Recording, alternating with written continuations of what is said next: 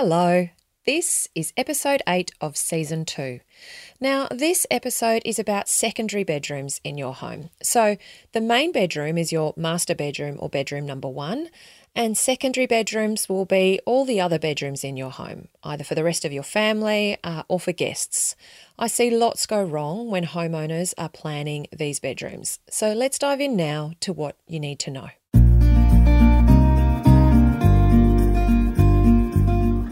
Welcome to Get It Right with the Undercover Architect.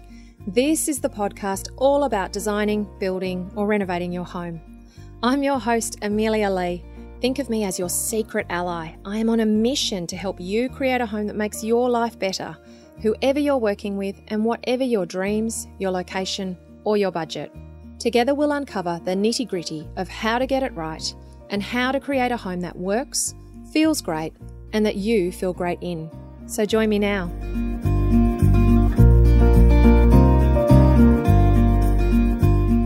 Now, in this episode, I'll be talking about bedrooms. Every bedroom in our home that is not the master bedroom.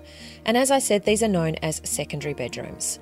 So these can be kids' bedrooms and guest bedrooms. However, in the years that I've worked with homeowners, there are also questions and decisions around other types of bedrooms as well. So I'll be talking more about this as we go. Now, I'll start with some terminology so that you can understand all the various types of bedrooms that you may need to think about. And of course, I'll be sharing the four F's and how to use them to get it right in these bedrooms. And I'll be identifying key mistakes and big design tips to help you design great bedroom spaces. You'll find too that this podcast episode will pose a lot of questions to you. Because when it comes to family homes, some choices are really personal and about how you need to live in your home. And these choices will be about who lives in your home now and who might be living in your home in the future. So I'll take you through what to consider when determining how to include these different types of bedrooms in your home. So let's start by asking some of these questions because thinking about these is what will get you going and it will also help you determine the types of bedrooms you need. So, as I said earlier, secondary bedrooms is the terminology that I use to refer to any bedrooms that aren't the main bedroom. Now, these can include nurseries for infant babies and for toddlers, kids' bedrooms for kids as they grow into their teenage years and beyond, guest accommodation for friends and relatives that may come to stay, bedrooms for elderly family members who may move in at some point, either temporarily or permanently and bedrooms for any other people that you may have live in your home, such as a nanny or an au pair. Now, one of the first questions that I ask clients is who is in your family right now, and how might that change in years to come? Because frankly, quite a few things can change in the 5, 10, 15, or more years that we live in a family home. We can have more kids, our kids can grow in age, and so the needs for their bedrooms change. We can have a parent pass away and the other need to move in for a while or permanently. We can have an over- overseas au pair come and stay for a while or longer to help out with family life, or a nanny as well could move in. And I know lots of families who don't live near where they grew up, or they've spent time overseas and then they've moved back to Australia. And so they'll have a revolving door of friends and family who come and stay, sometimes for weeks at a time. Now, all of these things can put pressure on our decision making now, as we're trying to anticipate all these needs and how much space and rooms we should actually provide in our new or renovated home. And it can feel like you're creating lots of just in case space that costs money to include, but perhaps isn't the best choice for your budget or for your home. So, I'm going to break these secondary bedrooms into three main groups. The first group is nurseries, the second is kids' rooms generally when they've moved into a full size bed. And the third group is guest bedrooms for extra family members or friends, either permanently or casually. Now, we're going to dive into the four F's, and I'm then going to take you through these different types of secondary bedrooms one by one to reveal the mistakes and design tips and the four F's to think about with each of them as we go. Okay. But remember, we first start with feel. Now, maybe the main feeling that you want for these rooms is one of sleepiness. I know that speedy bedtimes for little and big people in our homes, it, it just can be awesome for sanity in family life. But you may have other feelings that you're chasing for these secondary bedrooms, particularly if you're creating guest accommodation. So remember to write those feelings down.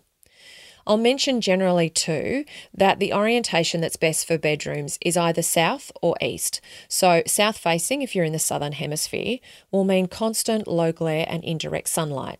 And east facing is great if you like the light of the rising sun in a bedroom. Any other orientation that you're putting these bedrooms on, just be sure to handle the heat loads of direct sunlight. Secondary bedrooms aren't usually huge and they often only have windows in one wall.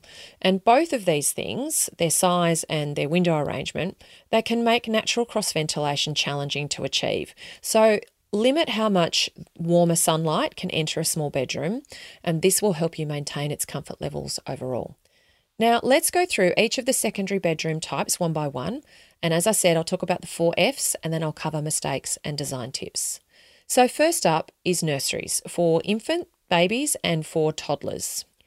So, functionality. Let's think about how a nursery needs to perform and what needs to go into a nursery.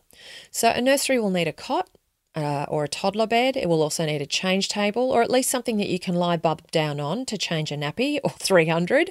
It will, it will need somewhere to sit and comfortably feed your bub or your toddler, as well as sit and read a story to them, perhaps whilst they sit on your lap. And you'll possibly need some storage for clothing and toys and books and other items. Now, flexibility is next. So, flexibility with nurseries is super important because little ones don't stay little for long. And the beauty of this is that you actually often don't even need to create a dedicated bedroom for a nursery at all. Look, trust me, as someone who has renovated and built whilst having babies and toddlers in our house, they will seriously sleep anywhere and they can share rooms as well, either with you or with their siblings. And whilst they're little, they actually don't need a lot of stuff and they're not needing a lot of autonomy, if any of it, if any, to access any of their things. So, arranging things in a nursery for a baby or for a toddler is actually more about what is convenient for you.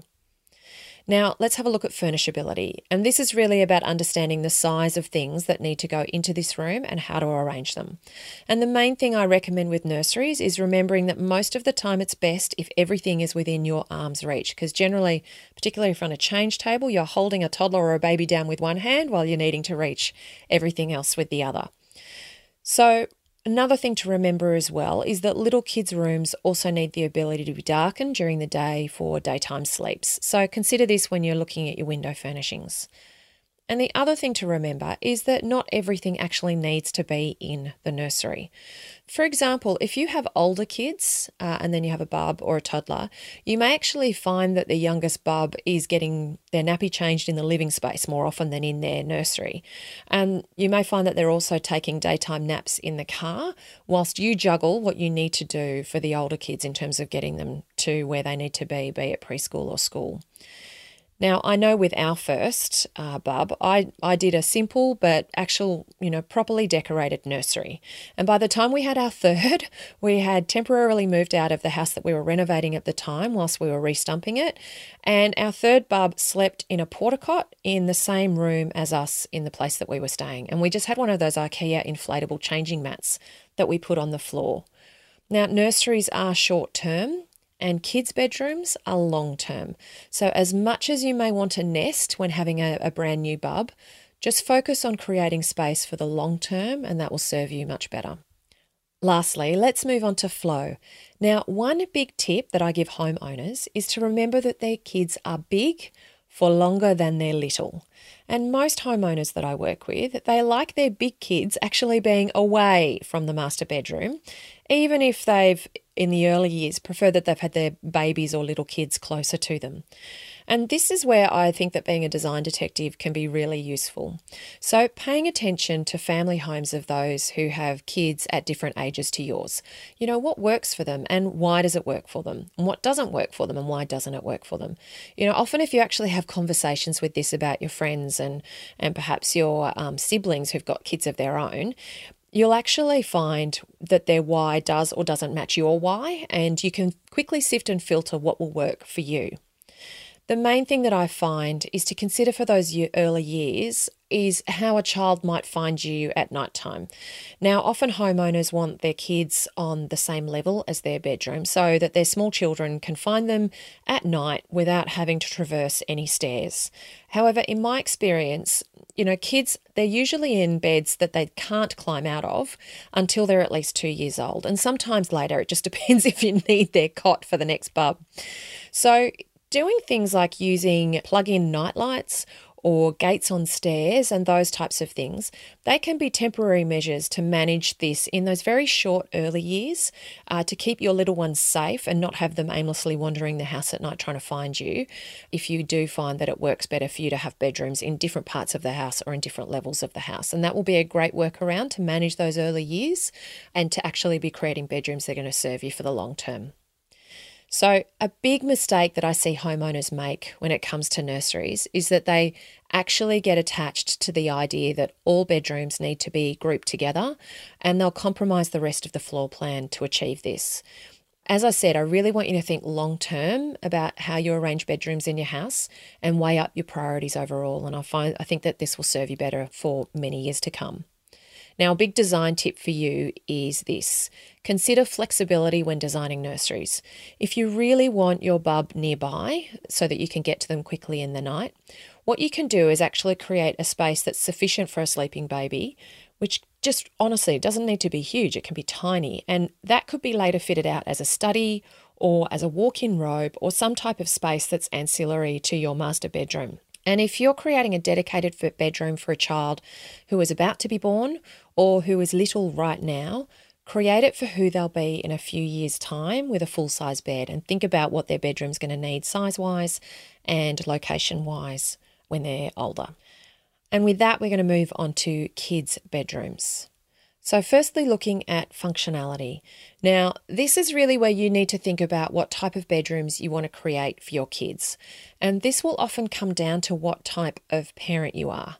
Because how big you need to make the room relates to how you see your child using it over the years and also what size bed you think that they'll have at any point. My personal recommendation is to generally allow a sufficiently sized room to fit a king single bed and a desk as well as uh, wardrobe storage. So, a room that fits that arrangement of things will also fit a double bed with bedside tables. And interestingly, the average height of our kids is actually increasing with each generation. And I find that parents, particularly of teenage boys, are moving them into double beds quite early because they find that they're too tall for a single bed. Now, look, this is where personal choice comes into play because other parents tell me that the first double bed that their child will ever own will be the one that they personally buy for themselves when they move out of home. So, this will really come down to what is going to be your personal choice as a parent and how you see your kids living in your home. Now, Another area, again, that's personal choice is thinking about desks in bedrooms. So, older children will definitely need some privacy and quiet to study, particularly into high school uh, and even university if they're still at home. However, some clients that I work with are really adamant that all technology use and computer use will always be outside of bedrooms. So, what they'll do is they'll actually create a shared study space for their kids that will be near their bedrooms but will actually be outside it. So, it can give them privacy and quiet away from the activities in the rest of the house, but can be easily supervised by the parents if need be. And I'm going to cover more about studies uh, in the next episode. Now, storage in kids' bedrooms is super important, and I spoke in the last episode about walk in robes versus built in robes in kids' bedrooms. I actually always recommend built in robes for kid bedrooms because I think walk in robes chew up valuable floor space and they're really challenging to keep organised in kids' rooms. So, what else do we need to have a think about? Well, maybe there's a chair or a small lounge to sit on. Perhaps there's storage for toys and other items. You know, what else needs to go in there? And what do you feel comfortable having in your child's room? Let's move on to flexibility. So, given that most kids will statistically stay at home until they're well into their 20s, flexibility is key in their bedrooms. I actually recommend that apart from the built in robe, you generally don't build in a lot permanently into kids' bedrooms. Some homeowners like to build in desks, and I actually think that even that can be hard to manage long term. Your home's actual architectural design might lend itself to a window seat or something similar, and that can be a lovely feature. But seriously, the more flexible you can make this space, the better. So let's move on to furnishability. So we've mentioned beds and desks and needing to consider the size of these that you may wish to cater for in kids' bedrooms. What else needs to go into the room? Again, this is about how comfortable you want your child to be in their room.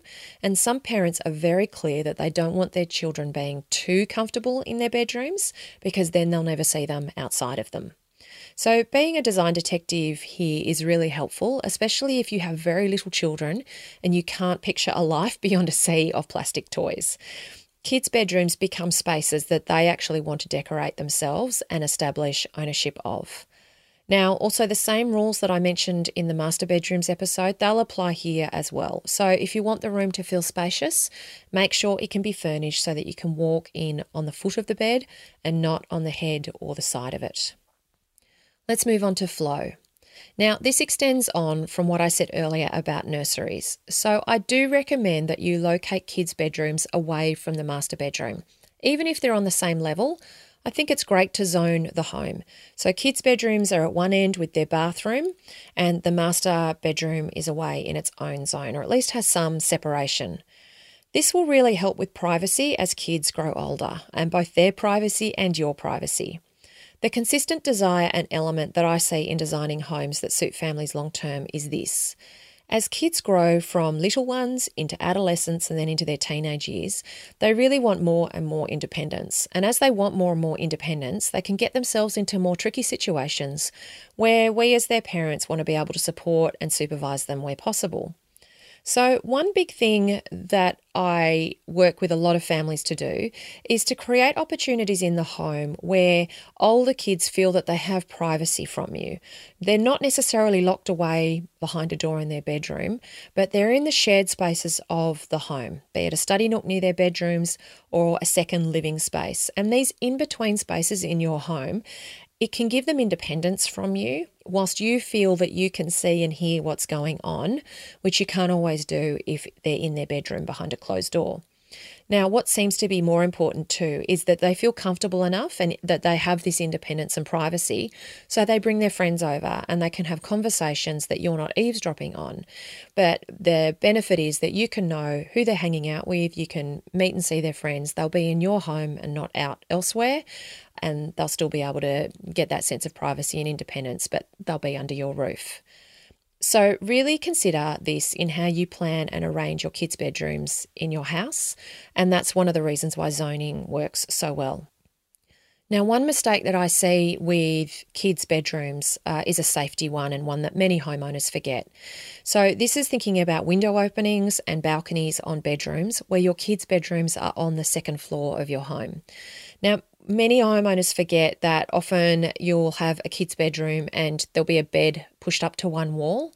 Uh, and there's been way too many instances of accidents where windows have been open and kids have bounced on beds or crawled across beds and they've fallen out of a window from an upper floor. So put fixed screens on upper floor windows or choose a window type that lets you get good ventilation whilst managing the opening size of it. All right. And a louvered window is actually a really good choice here. I don't think it's great to do a sliding window and then only be able to open it 100 mil. So if you know this up front and you design for it, then you can actually get a window that provides really good ventilation, but is also providing a lot of safety for the room as well, particularly when your kids are younger. I've just seen kids wake up from daytime naps and they'll, they'll not necessarily call out for you. And if they're in their bedroom on an upper floor and their window has a big opening and they can push something across to it or anything like that, it's just not. It's great if you can avoid it even being an issue just in the way that you design the window opening and provide that security and safety for the child in that bedroom. Now, a design tip here is not to forget about sleepovers. So, think about how you'll manage sleepovers in kids' bedrooms, and a trundle bed can be a great solution. Having a little day bed is another one. Um, it can double as a lounge and a place to put toys and things like that, and then can be a bed when a friend wants to stay over.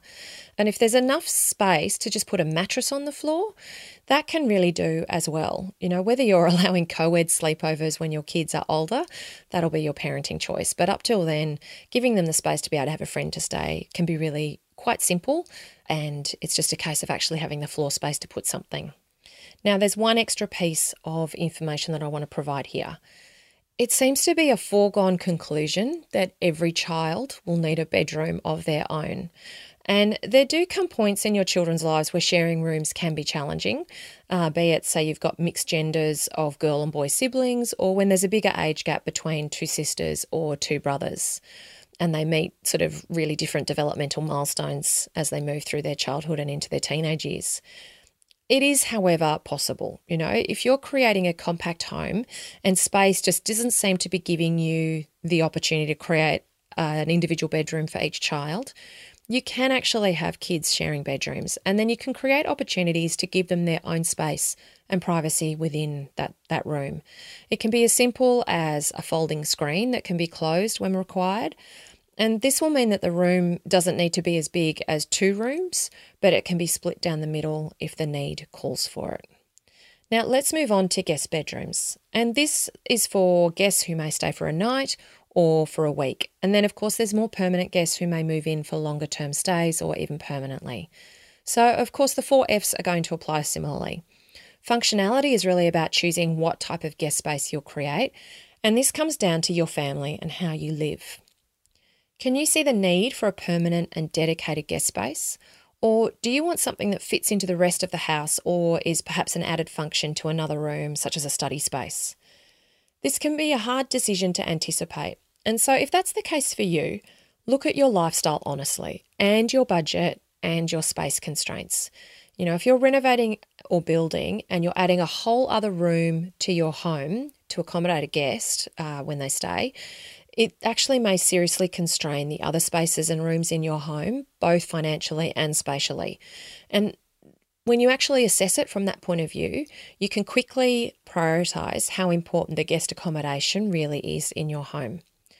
You also may find that if there's any chance of an elderly parent moving in down the track, that it's actually possible to add the space at that point. And this is especially true if you consider that now as part of your project design. So, this leads me on to flexibility.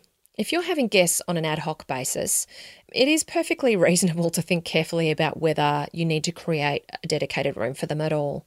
You know, most family homes that are created these days, they're big already. And if you've got guests only staying for, say, 10 nights a year, then a whole dedicated room can be overkill. So, what can you do to make it sufficiently comfortable without worrying about this extra space that rarely gets used? Look, fold out sofa beds, they've come a long way. So have inflatable mattresses. There's lots of other camping solutions that you can store folded away and pull out as required. If you're creating a dedicated study in your house, you know, size it so that you can have a sofa bed in there to fold out. Or you can even install a Murphy bed, which folds out of a cupboard in that room. You know, these are great ways to future proof your home for visiting guests.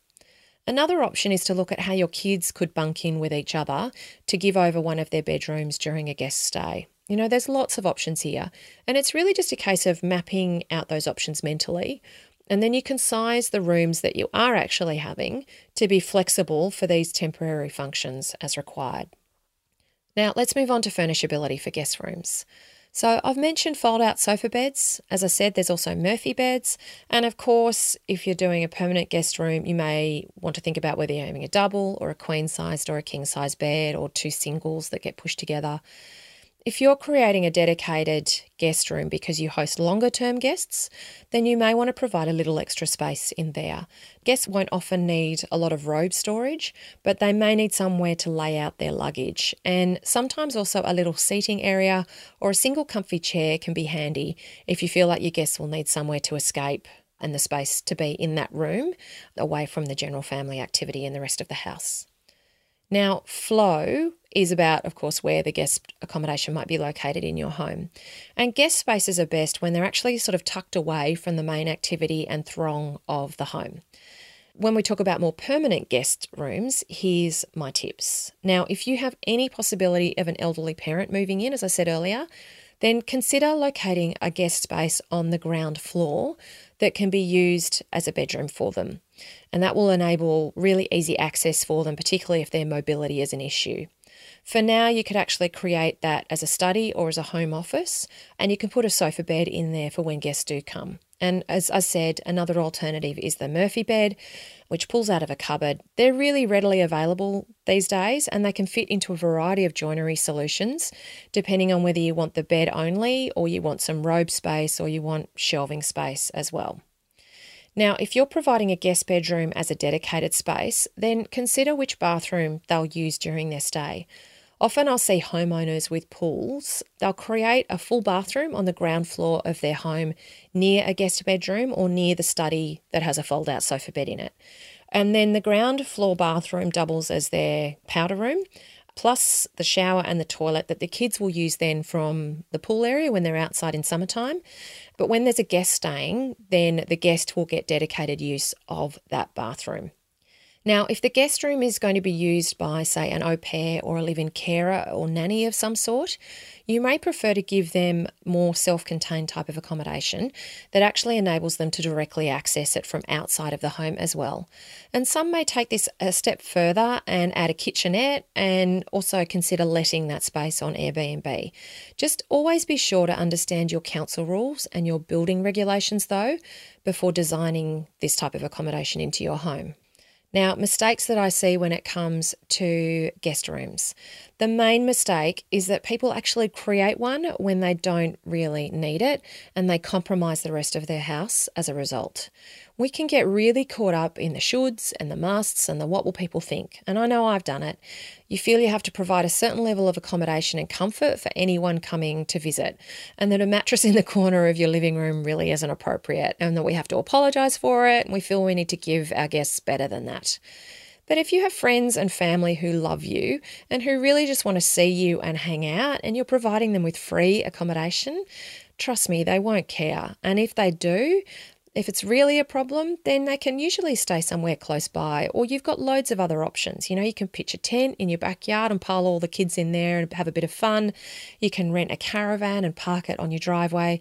You know, seriously, the work that we go to and that I see homeowners go to, and the money that it costs to create a room or a space for guests that just gets occupied for such little time in the course of the home's life, it will take money and space away from the rooms that you actually will use on a daily basis in your home.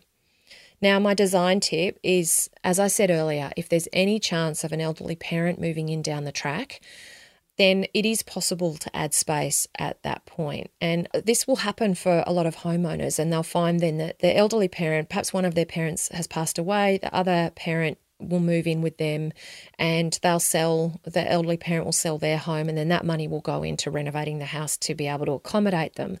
So you know things like that if you know that this may be an option for you then look at how you can design this into your renovation or new build now you know. How could you look at adding on a room down the track?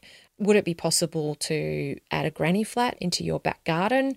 What can you build in to have the flexibility to do this down the track and future proof your home. It's, you know, if it's not a big stretch to do it, it can actually be really a great option for your home anyway. And it can be either for elderly parents or to create some self contained accommodation that you could actually then rent out for income earning or to improve your home's future saleability as well. Now we're done. that was a another chunky episode going through nurseries, uh, kids' bedrooms, and guest bedrooms.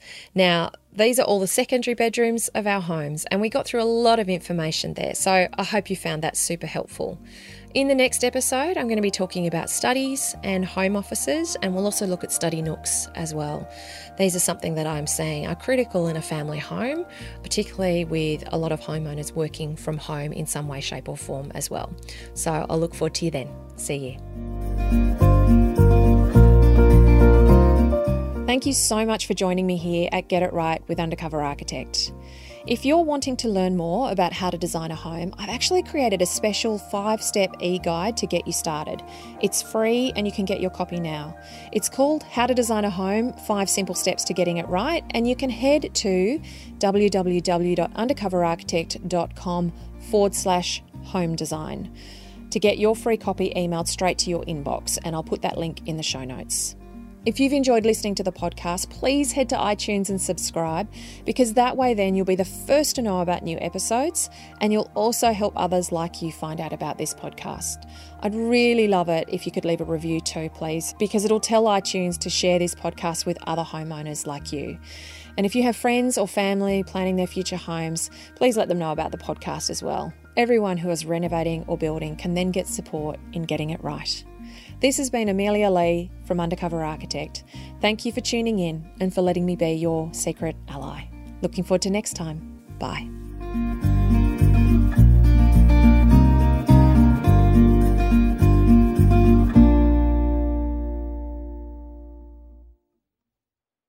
Jackrabbit FM. For your ears. Who is that? Hi, Podcast.